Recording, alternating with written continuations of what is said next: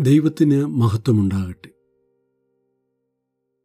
സുറഫയ്ക്ക ജാതിയിൽപ്പെട്ട യവന സ്ത്രീ തന്റെ മകളുടെ ഭൂതോപദ്രവം മാറേണ്ടതിന് യേശുവിന്റെ അടുക്കൽ വന്നു. മത്തായി സുവിശേഷം പതിനഞ്ചിന്റെ ഇരുപത്തിയൊന്ന് മുതൽ ഇരുപത്തിയെട്ടും മർക്കോസിന്റെ സുവിശേഷം ഏഴിന്റെ ഇരുപത്തിനാല് മുതൽ മുപ്പതും ഭാഗങ്ങളിലായി നമുക്ക് വായിക്കാവുന്നതാണ്. തന്റെ അടുക്കിലേക്ക് വന്ന അന്യജാതിയിൽപ്പെട്ടതായ സ്ത്രീയെ കർത്താവ് ശ്രദ്ധിച്ചില്ല. അവൾ കർത്താവിന്റെയും ശിഷ്യന്മാരുടെയും പിന്നാലെ നിലവിളിച്ചുകൊണ്ട് അവരെ പിന്തുടരുകയായിരുന്നു. ശിഷ്യന്മാർ അവളുടെ വസ്തുത കർത്താവിന്റെ അടുക്കൽ വന്നു പറഞ്ഞു.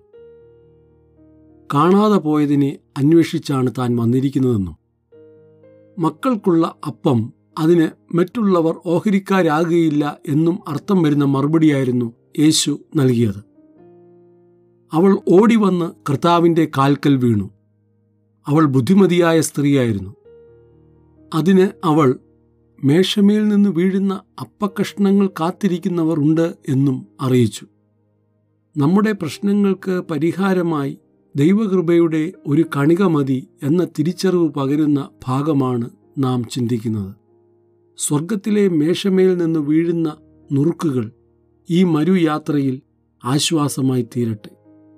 അവളുടെ കാഴ്ചപ്പാടിനെ യേശു വിലയിരുത്തിയത് ഇപ്രകാരമായിരുന്നു.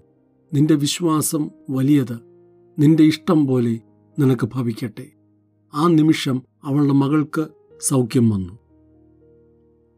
ദൈവകൃപയുടെ നുറുക്കുകൾ ജീവിതത്തിന്റെ എല്ലാ മേഖലകളെയും സ്പർശിച്ച് സൗഖ്യവും സമാധാനവും തരുമാറാകട്ടെ.